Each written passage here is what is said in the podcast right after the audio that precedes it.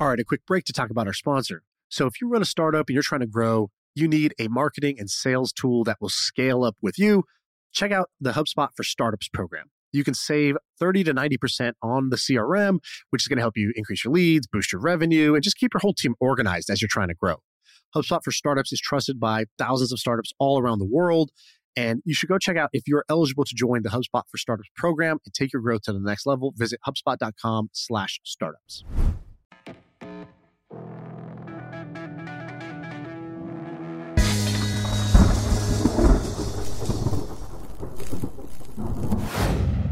What's up, good people? Shaan here. I just recorded an episode with Ishan, who is my producer, editor, right-hand man, who helps me out with all my different projects. And we talked about coronavirus, and we went through this email that I sent out to every Sunday night. I send an email out to the rest of the executive team, and it's called 123. And normally this is private, but for this podcast, I made it public. I talked about what was in the email. It's all about coronavirus. I gotta warn you, it's a little doom and gloom. It's not the most optimistic podcast, but I think it is interesting, and I think you'll like it. And then around the 40-minute mark, I announced something new. So if you are checking this out, make sure you check out what we announce at the end. I think it's kind of cool. Came up kind of organically, but I like it. We're gonna do it, and check that out. Okay, hope you enjoy this episode. We're all quarantined and we're going crazy, so yeah. We wanted to just do a conversation. How you doing, man? Could be doing better, but we're surviving day by day. So I'm halfway across the world in Australia, and this is, it's getting pretty bad here as well. So we're just hoping for the best. And every part of the world is different right now, right? You've got China, which is sort of like over it, so there's no new cases, or at least that's what they're reporting. And you have some countries that have the situation on lock. You have Italy and Spain, which are sort of devolving very quickly. Yeah. The U.S., which is growing, and by the end of the week will probably be bigger than China. What's going on in Australia? Australia so far, a few of the states are going into the stage one of lockdowns. So all non-essential businesses are sort of closing down. Supermarkets, hospitals are still up. Society as generally in Australia hasn't been responding to it very well. People are still going out. A lot of the bars and restaurants, like just last weekend before the lockdown, was completely packed. People are showing up to Bondi Beach, swimming, and even after the government has urged them to not go there. They've been treating it a bit like a meme, but things I think should get better, and people should start listening, hopefully. But it's just, I think we're seeing this in waves where like you said earlier today, in the US, 2 weeks later, we're going to be where you guys are, because there's a lot of inaction happening, and things are just going to follow suit. Yeah, unfortunately, this is one of those things where you need to take action before it becomes a big problem, because once it's a big problem, it's too hard to contain.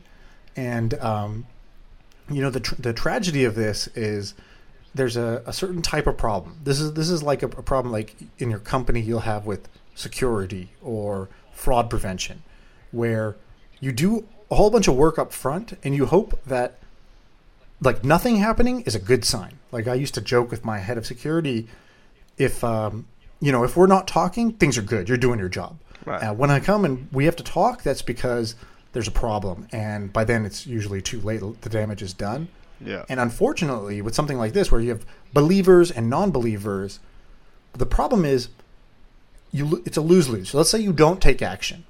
You don't take action, and now the problem strikes, and a bunch of people get sick, a bunch of people die, and bad things happen. Let's say everybody took precaution. We locked the whole country down. We stopped travel, business, all this stuff. And if you succeed in doing that, the virus won't really proliferate. It'll look harmless. And then what people would say is actually not good thing we did that. They'll say it was an overreaction. And so it's like a lose-lose in terms of perception, because if you take massive precaution, the winning scenario makes it look like it wasn't going to be a big problem. Right. And it's a dangerous thing. There should be a word for these types of situations where that's the case. They have that word anti-fragile. Anti-fragile describes when, if you haven't read Nassim Taleb's book, anti-fragile is when a system breaks and the break makes the system stronger for the next one. So it's like plane crashes. Yeah. Every time a plane crash happens, planes get safer overall, the next crash is less likely. That's an anti-fragile system. And so there should be some word for this too, where it's like that when you do that, when you take precaution and you reduce risk, and then the thing doesn't happen, and you know, that's you don't want people's reaction to it to be, oh, we all overreacted, it was no big deal. Right. It would have been a big deal. You just can't see it. Right. And so you send out like this email every Sunday. It's called the 123, and it's not public. People can't subscribe to it, right? Yeah, I've talked about it before, but it's not public. I used to send it to a private group of my mentors, advisors, friends when we were doing our startup. And then once we got acquired, I decided, hey, this would be a good way to connect with the rest of the exec team at Twitch because everybody's so busy. We don't all get to spend much time together. So I said, maybe I'll use my 123 email, which is just me brain dumping a bunch of thoughts on Sunday night. I'll send it to the exec team here, and it's sort of like a private newsletter, private blog. And, you know, my thinking behind it was kind of a growth hack. I wanted to blog because I enjoy writing. I enjoy putting my thoughts out there. But I was like, man, it's so hard to break out. Everyone's got a blog nowadays. So this was many years ago, 5 years ago, when I was like, well, if I just had 100 people who I think are badass read this, that would be a win, right? I don't need 1 million unique visitors. I need 100 of the people I like and respect the most in Silicon Valley to read this. That would be a win. So how do I guarantee that they read this? Well, let me make it something exclusive. So you're handpicked to get on a list. You're only getting this, and it's private, which means I can share, you know, things that I wouldn't always put out in the public. And so that's how this all started. And normally it's private, but given coronavirus, this week's was all about coronavirus, and I wanted to make it public. So I was like, let's talk through what I put in that email and share it with more people. So hopefully this is interesting to people. Right. And so I thought this email was really interesting when I read it. Let's just start like from the beginning. How bad do you think this is? Because in your own words, you said that this is really, really bad. You didn't say one really, you said two reallys. So double really. And so on a spectrum from, you know, this is nothing to this is a complete catastrophe, we're going to go into a depression, where are you sitting and why? Yeah, so I should actually preface this. This is more of a doom and gloom podcast because that's kind of my outlook right now. Right. So if you're looking for something super optimistic, this is probably not it. This is me being realistic from what I'm seeing. Right. And I'm definitely no expert in infectious diseases. I'm no expert in the economy. But I have a lot of smart friends. I ask a lot of really dumb questions to them so I can learn, and I read a lot. And so that's how I form, you know, my opinion on this. And my opinion is that this is really, really bad. And I'll tell you why. So what's happening right now is that we have a health crisis, you know, a pandemic, which that's not often. So we have a health crisis, and that it started in China. So it triggered a supply crisis because the supply chain broke down. The global supply chain, which depends on China, all broke down. And then, you know, as it's come to the U.S., it's created a labor crisis where all these businesses like, you know, all of American sports are shut down, hotels, casinos, movie theaters, schools, all the gyms, all these businesses are shutting down, and they're not going to be able to go with zero revenue for long. They're going to lay off employees. So now you're going to have a labor crisis where people are predicting 20, 30% unemployment, which is insane. Right. And then the labor crisis creates a demand crisis. So we have a huge supply shock, and we have the demand crisis, and we have the labor crisis, and we have the health crisis. And so what I wrote in the email was that I stole this line from my friend Vishal. It feels like an alien kid, you know, got tired of playing the video game Earth, and he was on level 2020, and he's like, this is boring. And he just started mashing buttons just to spice things up. And that's what 2020 has felt like for me so far. Right. Yeah, that's a really good analogy. So you're saying in terms of, okay, there's a health crisis that started, and that triggered all these other sort of would you say like a black swan event? I don't know if that's the right word for it, but exactly. Sort of is. We haven't really, this is like really unprecedented.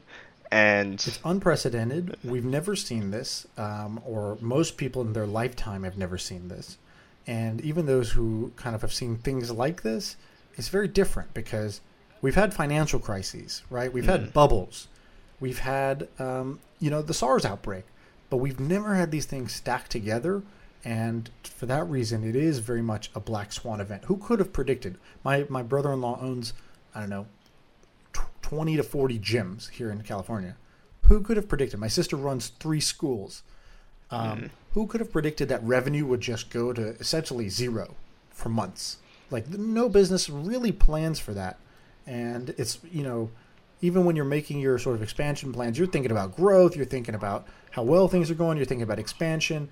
And rarely do you sit down and say, well, should I prepare for, you know, the White Walkers to cross the wall and everything to shut down? Like, but that's actually what happened. Yeah. I think it's,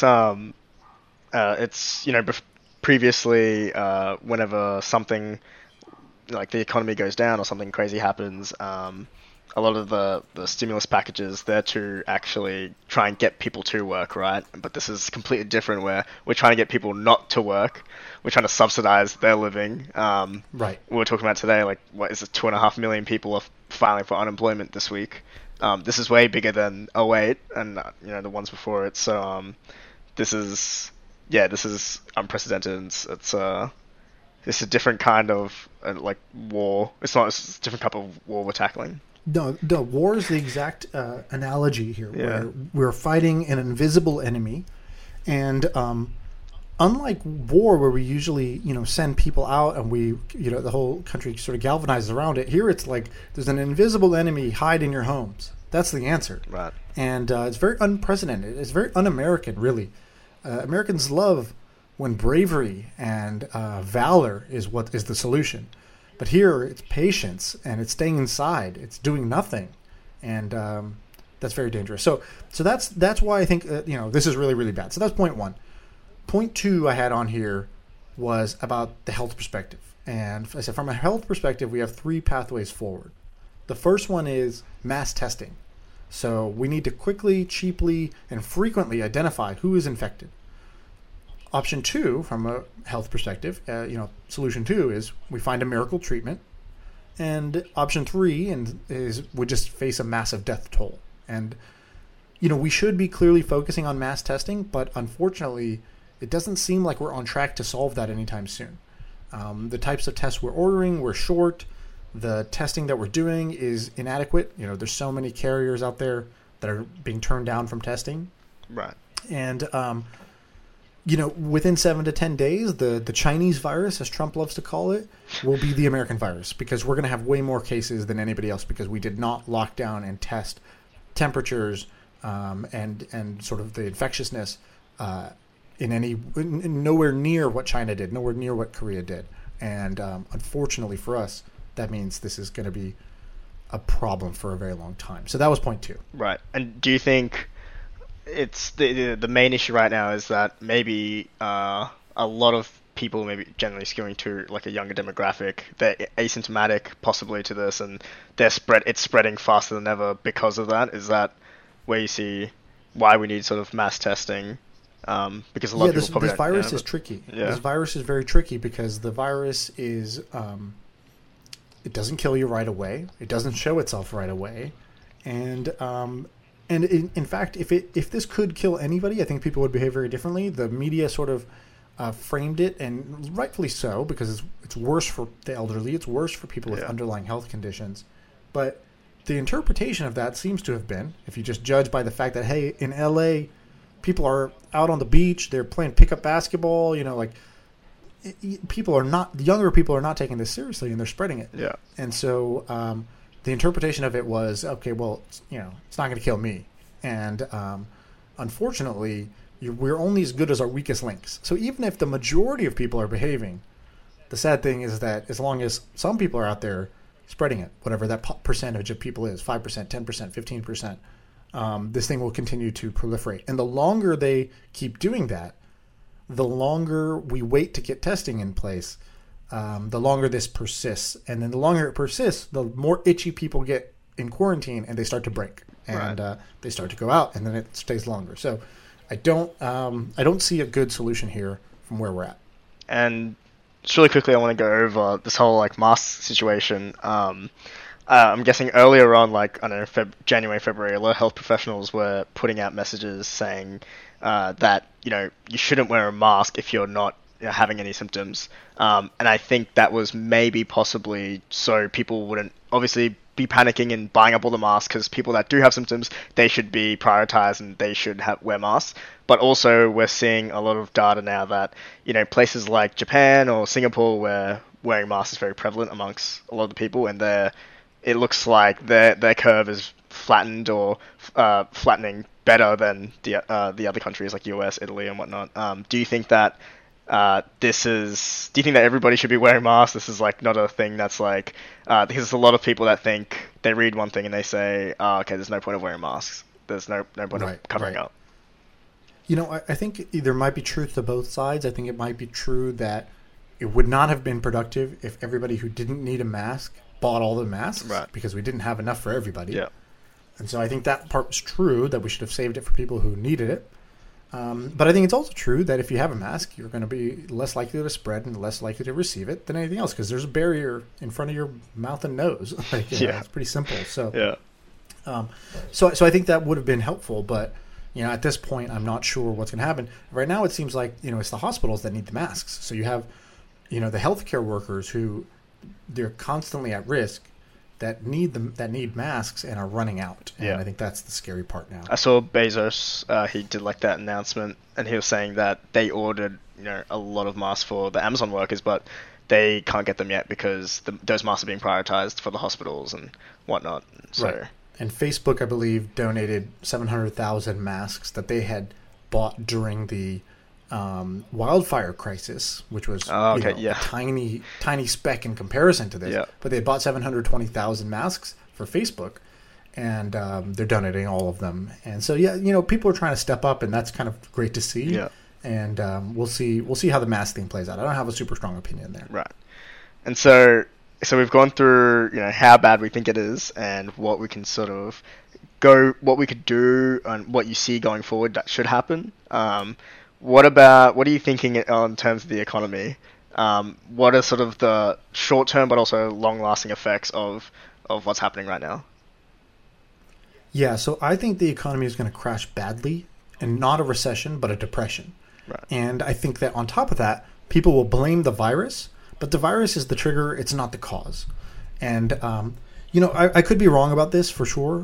This is not something that is easy to understand. Like, the economy is such a interconnected set of pieces, and people who are experts in one area might miss another, right? It took very few people saw the 2008 crash happening beforehand. Even those who did were not taken seriously.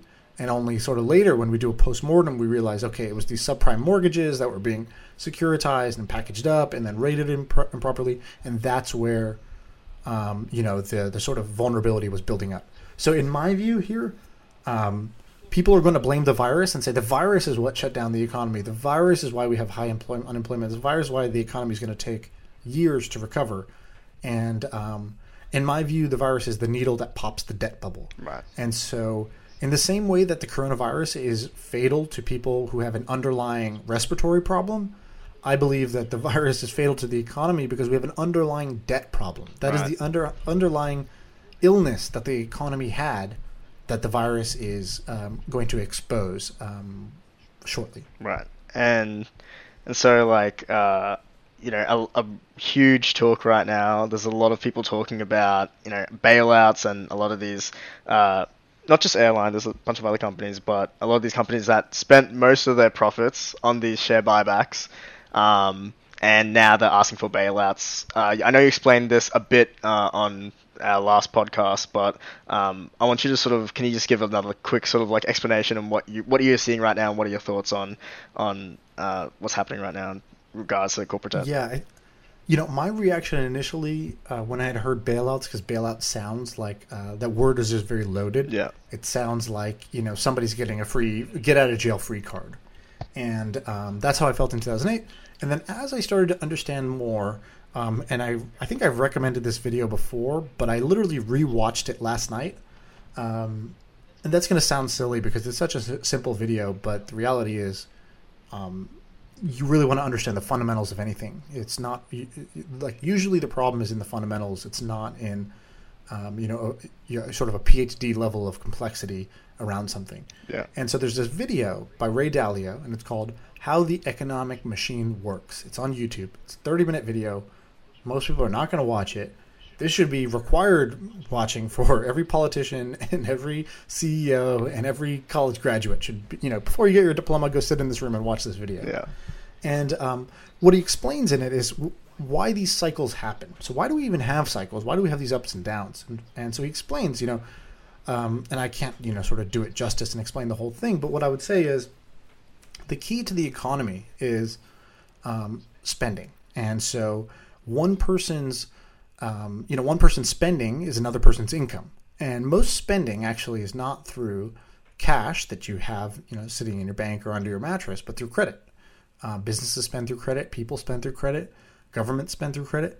And so a lot of what's spent is credit. That credit becomes income of the next person.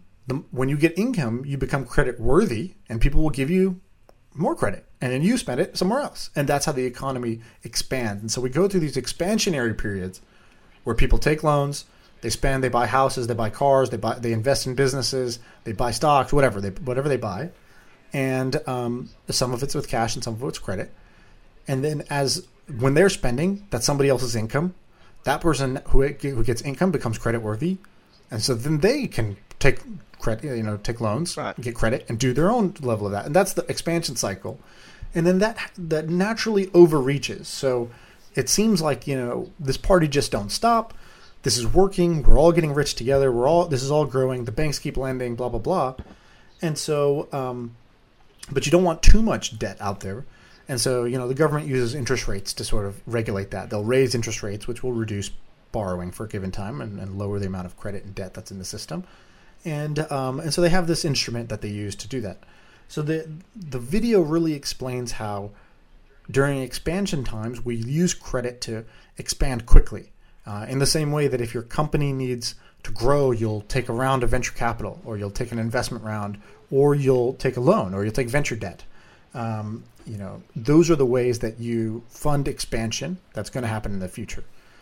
And when it all works, fantastic. You expand, you make revenue, and now you're more creditworthy. You can raise bigger money. You can take bigger loans, that sort of thing. And unfortunately, human nature is that we get ahead of our skis. And so what's ended up happening here is we have a 12-year bull run of the stock market, one of the longest bull runs ever. And so we had this huge amount of expansion, and it was stimulated after 2008. You know, interest rates dropped. This economic stimulus package happened, quantitative easing. So we injected, you know, performance-enhancing drugs into the economy, and it gave us a period of expansion that lasted from essentially 2009-10 till 2020, right? So you get this like, sort of decade-long expansionary period, and then you're going to have, you know, the sort of deflationary period where that comes to root, and so that's like a normal recession. But what he shows in the video is how that short-term debt cycle layers onto a long-term debt cycle, which is happening over a 75 to 100-year time span. And what it sure does seem like is that we're now facing not just a recession, we're facing a depression. A recession is what's happening when the short-term debt cycle is being reversed, and a depression is when the long-term debt cycle is on the sort of the downside.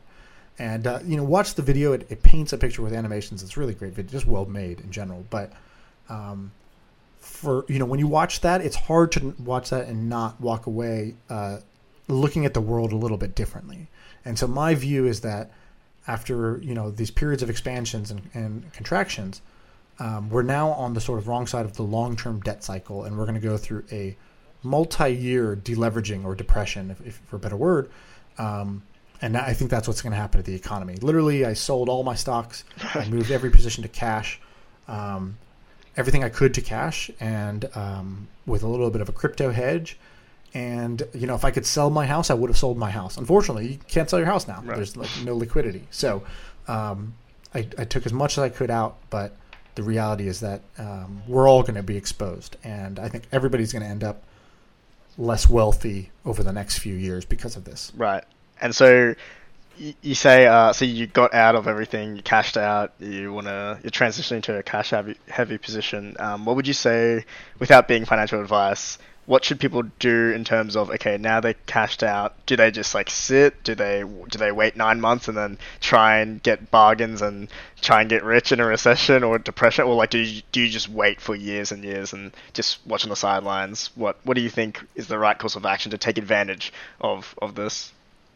Yeah, you know, if I knew, I would have made my first million a long time ago. And so I don't think anybody really knows, but you know, I'll give you my point of view, and you know, you said this is not financial advice. Why do people say that? Is that are they think you're going to get sued? Yeah, I think that's why. If you try to sue a podcaster for financial advice, like you know, immediate reverse sue to yourself. So I don't know. My prediction would be that you're going to have these sort of ebbs and flows, and I think we're seeing that right now, where the economy is swinging.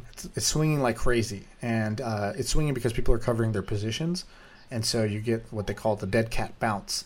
And so I think we're going to have that, you know, a few times here, where the market's going to plunge, and then it's going to bounce back, and there's a little bit of a rally, and then it's going to plunge again. And the short-term things, I try not to really pay too much attention to, or try to time it, because that's trying to time the market or predict the market, I believe, is a bit of a losing game. Yeah. I'd rather just sort of think about the fundamentals and think about where I think this is going over a bit of a longer term, and not try to predict a day-to-day, week-to-week change. If you can do that, fantastic. I don't believe you if you can. And so anyhow, my own plan is essentially try to wait for what feels like the bottom, and you know, just ignore the first two times I think it's the bottom, because it's probably not. Yeah. And just I'm assuming that this is a multi-year downturn, and so multi-year might be, you know, as low as, you know, 2, and as long as 10, and so I think you can pick up some stocks on discount, you know, along the way, but it's a risky game, yeah. And I don't think there is a good answer for that, and I don't pretend that I have it for myself either. So if we just sort of go away from capital markets or like stock markets, and we sort of transition to what a lot of our listeners are, the people that are trying to start businesses, and if we head into a recession or depression, is this not the worst time, or it could be the best time to start something? What would you say, like, what are the sort of like checklists of like, okay, you need this much money set aside, you need to, you know, if people get let go of their jobs, like what do you say to people that were thinking of starting something, but now, you know, are probably discouraged because of what's about to come? Yeah, it's tricky, right? I texted several friends. So I advised a couple of startups, and what I told the startups that I was advising, I said, you need to lower your burn rate immediately. Yeah. And they had already started that, and I said, no, even lower. So I was talking to, you know, one of the companies I invested in, they're burning $70K a month, right, and they had 7 months of runway left. So they were planning, hey, you know, things are going well, we're making progress. In the next 2 to 3 months, we'll raise a round. They're in one of the like kind of accelerator programs, so they were like, hey, there's a demo day. At the demo day, we're going to raise money, and so that's, you know, $70K a month. And they were saying, you know, we're trying to get that down to like $40K, and right. And I, you know, I was on board with that. And then the next morning I woke up and I just texted him and I said, find a way to get it under 25, like get it to 20. That'll get you 18 months of runway out of your same amount of cash. Right. And I think you're going to need it. And you don't want to be in a position where this dies because you spent too early. I said, it's not about growing aggressively right now. It's about survival. Yeah. And you got to know when to switch gears as a company. And so I think, you know, it's very sexy and fun to be in the growth mindset where everything is about grow. But there are times when you need to play a different game, and you need to bunker down, you need to survive, and you need to weather the storm. And I think that's that's my advice to the companies that I'm invested in or advising. I also have friends who are out there raising money. They were, you know, they had done their angel round, and they were out there fundraising. And I texted some of them. I said, how's it going? And he goes, well, I've had 3 investors cancel on me this week. Right. Like, don't even take the meeting. Yeah.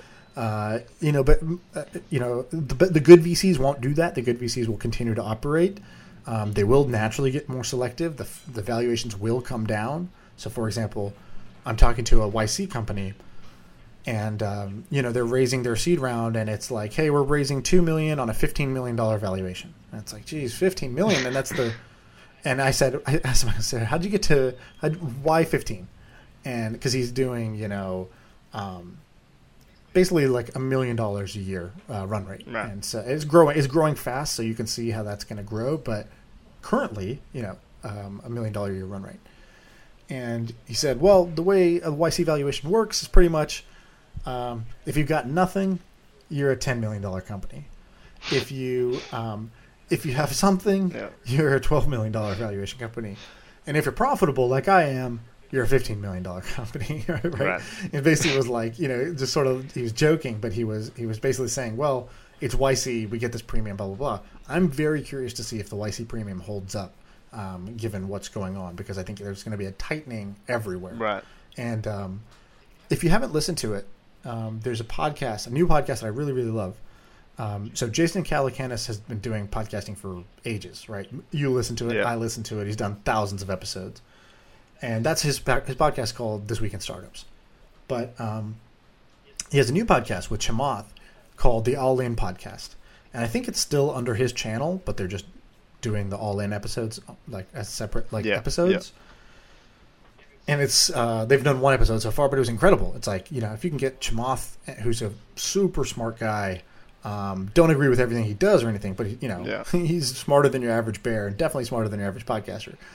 So if you get his thoughts for free, that's a conversation you want to be a fly on the wall for.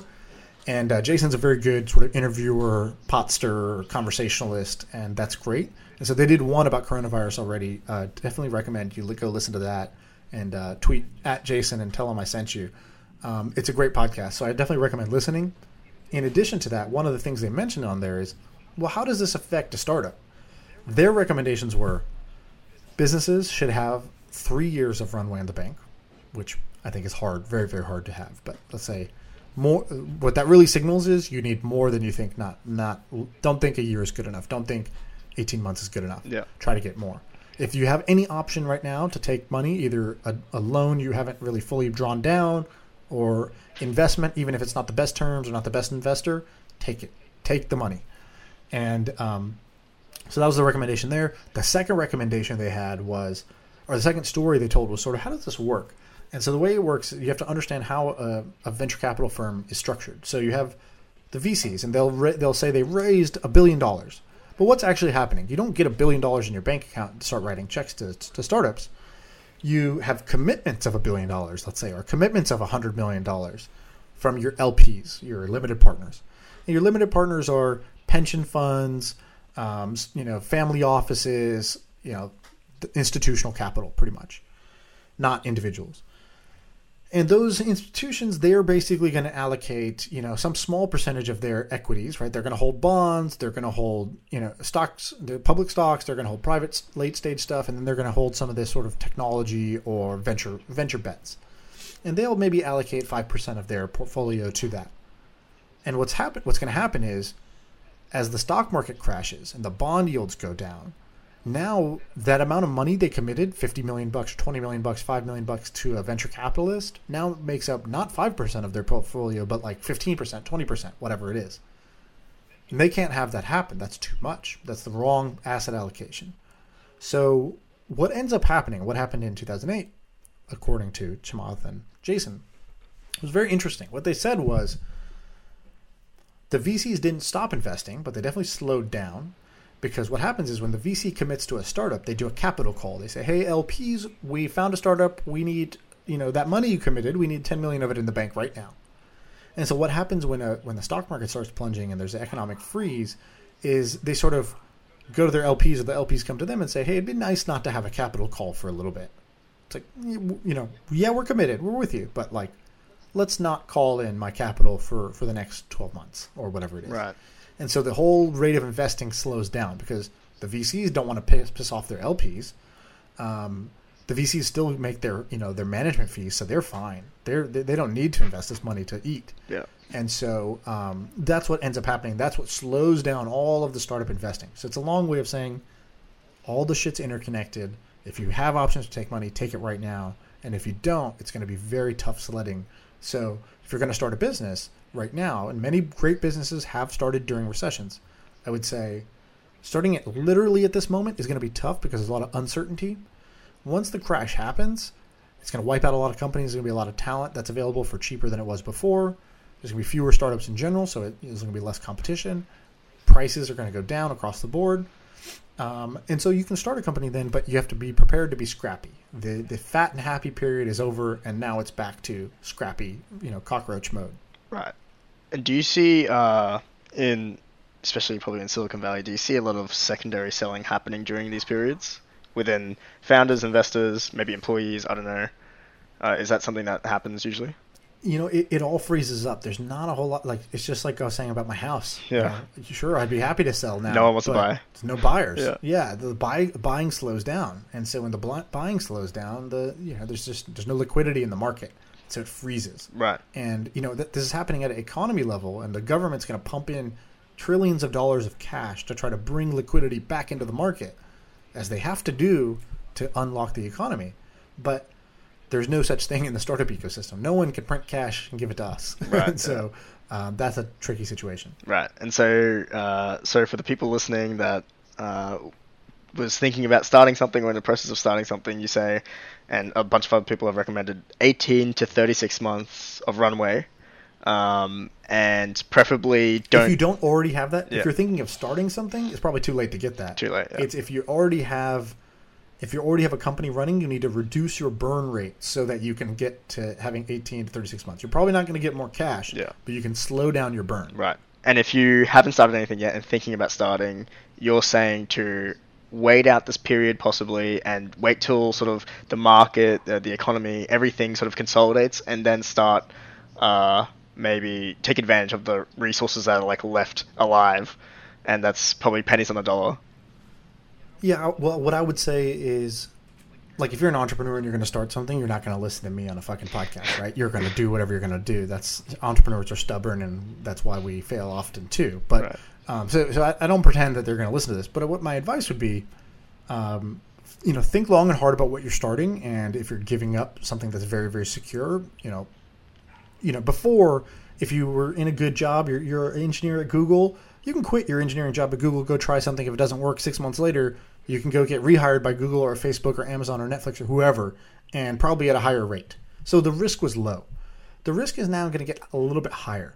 Depending on where you're at, your level of safety and security are going to be a premium now. Right. Whereas before it was all about growth. So I would just say, think about it. And the second thing is, if you are going to start something, just be prepared to be in cockroach mode. You're going to get less capital, and you're going to have to be more scrappy than and in the end, that might be a really great thing, right? These are the forcing functions that bring out the relentless, resourceful entrepreneurs who are going to chase opportunities that you had to run through walls for anyways. And so so I don't think it's going to deter anybody. I think some great companies are going to get started here, but you need to have the mindset of it's cockroach time. Right. And I sort of want to reiterate something you slightly touched on before. So what you're saying now is sort of the startup scene, Silicon Valley and the rest of the world, they go through this sort of this pendulum swing of founders and investors. And during periods like this, the leverage sort of now goes towards the investors. The founders sort of lose leverage in raising money, and then in bull markets, obviously the founders probably have a lot of that leverage. Yeah. And so you're saying over the next probably, who knows how long over this lasts, whether it's 7-10 years or in the short term, definitely founders. You're saying that founders, it's probably going to be very hard to raise money on your terms. You're probably going to have to negotiate and sort of settle for what the investors sort of say. Totally. My friend Vishal, who I've stolen now 2 lines for this podcast, he has another great one, which is venture capital is one of the few asset classes where the investment manager picks the security, right? An investor picks which company to invest in, but the security also selects the investor. Right. And what that creates is this really interesting dynamic where during times where it's a bull market and there's the good companies will have so much leverage, right? Because they can pick, money is a commodity. They can pick this investor or that investor or that investor. They're all the same. Or even if they're not all the same, there's several tier ones. There's several tier twos. And so you have lots of leverage. You can sort of get the price you want, the terms you want. And this is why you see funds that are no board seats, no liquidation preferences, blah, blah, blah. You get all these different terms. Here's, take $1 million bucks off the table when you take this round, so you feel secure, whatever, right? You can get lots of terms that you want. And when the market turns, that changes. Your leverage goes down. And so I don't think investors are going to be in a great position either, but I do think that the pendulum is swinging. And for founders, things are going to be less friendly all around. People are going to be less interested in investing in you. When they do, they're going to be on less good terms, and you should be prepared for that. Right. And so I think we've been really dark and gloomy for this entire episode. Is there anything on the bright side that you want to say, that there's something to look forward to and to possibly give a bit of hope to people listening? Yeah, I think that there are some great things in every situation, right? Like, I don't think there are actually good or bad situations. I started this by saying this is really, really bad. In reality, it's not really, really anything. It's what you make of it. And so what we're seeing is actually a lot of people make interesting things of this situation. So, like last night they did the sort of, I think, solidarity. I don't know if they're doing that in Australia, but right. They're doing it in different countries, where in India I saw it, in Italy I saw it, where people go out on their balconies, the people who are quarantined, and at 7 p.m. or 8 p.m. they go out on their balconies and they cheer for the healthcare workers. I think it started somewhere where the workers were leaving the hospital. Yeah, that's awesome. And people were going out on the balcony cheering for them. And so the whole city is out on their balcony just cheering for the healthcare workers, for the doctors and nurses. And I thought that was pretty amazing. Yeah, that's great. And so we did it last night. We were the only ones. We're just cheering to an empty street. There's no doctors or nurses walking out. But there's still something cool of just like shouting it out into the universe. Yeah. So I really love that. Some people are getting creative. There's... there's this thing called Love is Quarantine. Have you seen this? Yeah, I looked at it last night when he sent the link in the email. And so, did you watch the show Love is Blind on Netflix? Yeah, I've just finished it actually last night. Yeah, interesting show. Congratulations. Good show. So some people recreated the Love is Blind show just using a Google Doc. So they basically said, hey, we're going to do something called Love is Quarantine. Right. And they opened up 40 slots, and they said they started matching people into rooms. And you have like a voice conversation. You can't see each other. And you're never going to meet or whatever. You haven't met. And if you like them, you talk to them again the next day. Or if you don't, you pass and you go talk to the next person. And they're like running this whole thing off a spreadsheet and Instagram. And that's cool. Kind of amazing. So, people are getting really... really crafty, really creative. People are, coming together in certain ways. People are really appreciating what they have because it's all taken away. Like appreciation for the, the delivery people, the workers at the grocery store and at the hospitals. You can't look at these people the same way again because they sort of, they're saving your life. Yeah. They're providing for you when you needed it the most. And so I think there's some really good things for myself. I've been able to spend more time with my family. My daughter was born, and when she was born, I took off 2 weeks from work, and then I kind of, she's like just a baby that lays there, and it was like as interactive as a stapler. And so I was like, okay, I'm going to go back to work now. And I just busied myself with that. And now with the shutdown, I'm spending time with her for the first time, and like really quality time extended. And now she has much more of a personality 6 months later. And so that's been great. So I think a lot of people are going to reassess what's important to them. People are going to, take time to reflect because they're just stuck in isolation. Yeah. And they're going to be grateful for what they have. That's my hope as to the good that's going to come out of this. And honestly, that is quite a lot of good. Yeah, I think we're in such a unique time in history where, especially the last decade with social media and technology evolving, where we, every single second, it was sort of our brain is filled with a lot of distractions. And this, for the first time, people just don't know what the hell to do. They're stuck inside, right. And this is actually probably sort of a net good that comes out of this. That people, I don't know, in a way, not sounding cheesy, they sort of start thinking about who they want to be and what they want to do, right. And they have this really good. This is a really good time to reflect, and because we don't usually have time for that these days. Yeah, the only thing that could have been more powerful is if the internet went out. Yeah. If there was just no internet, and there would be chaos, and there would be lots of problems, and people would also be like, what do I do with my time now that I'm not staring at this phone? And, that's not happening, but yeah. So hopefully this wasn't too doom and gloom. I wanted to share what I kind of wrote in the email. I hope I'm wrong. I hope I'm overreacting. I'm fine with that. I'm fine with preparing for the worst and sort of seeing things through hopefully a realistic lens, but skewing more towards not what I hope would happen, but what I think is actually going to happen. And if I'm wrong, I'll be pleasantly surprised. That'd be great. Right.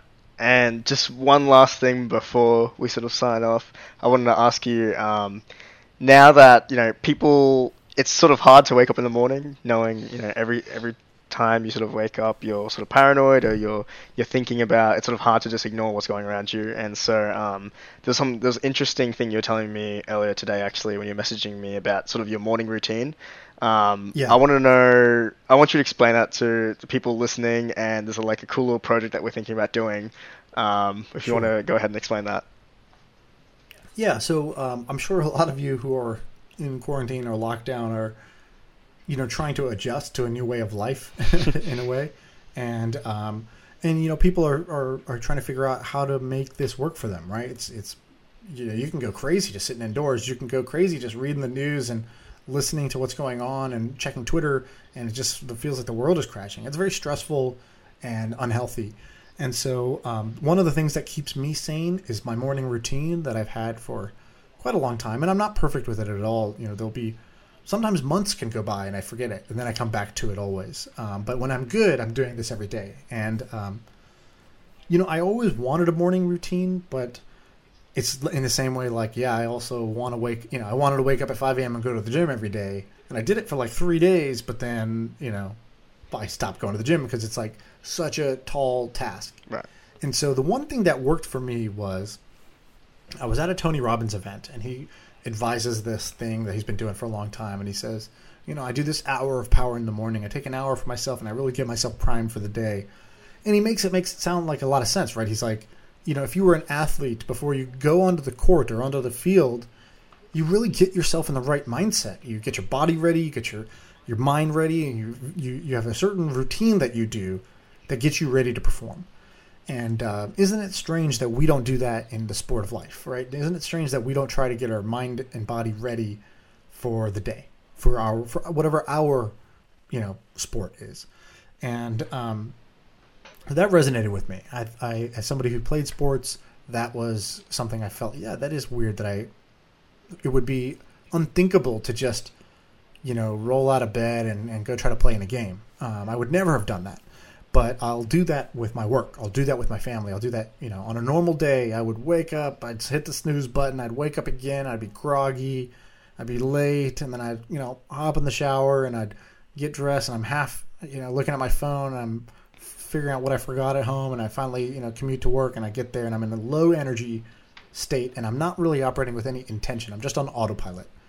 And so I got sick of being on autopilot. So I adopted this routine because Tony had this one thing. He said, you know, I do this for an hour, but if you can't do an hour, do 30 minutes. If you can't do 30 minutes, do 15. If you can't do 15, do 10. If you can't do 10, you don't have a life.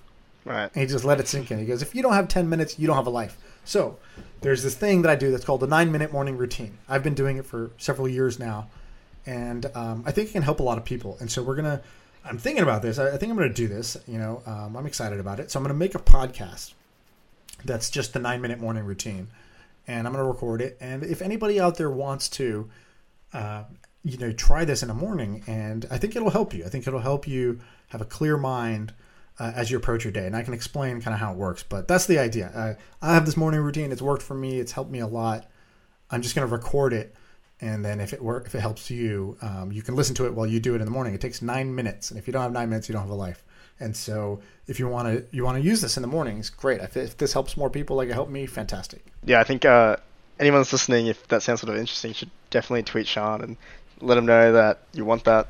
And yeah, we should get it. Oh, I don't even need the tweet. I'm just going to do it. Just going to do it? All right. This is... imagine, you know how some people are with religion where they're like, no, this is the way. Right. It's like, yeah. Oh, you know, you don't have faith? Like, I have faith. This is the way. That's how I feel about my morning routine, where I'm like, this is indispensable for me. And if you don't have something like this, you're just missing a piece of it. So I don't really need the – sometimes I'll be like, I don't know if this is a good idea. Tweet at me, and that'll give me a signal if you want this. I'm just going to give it out. I'm going to put it out there. So if you just search – I don't know what we'll call it. We'll call it 9-minute morning routine. Right. If you search the number 9-minute morning routine, after this, I'm going to record it and we're going to put it up there and subscribe to it and try it out. Try it out for one morning. Let me know how it goes for you. All right. So yeah, that's it from me. Anything, any last one sentence to describe the week, the year, the decade going forward? And yes, what would you leave them off with? My one line would be a realist about the problem and an optimist about the solution. I like that. All right, sweet. I guess we'll see you guys in the next episode. Yeah, we'll see you Tuesday.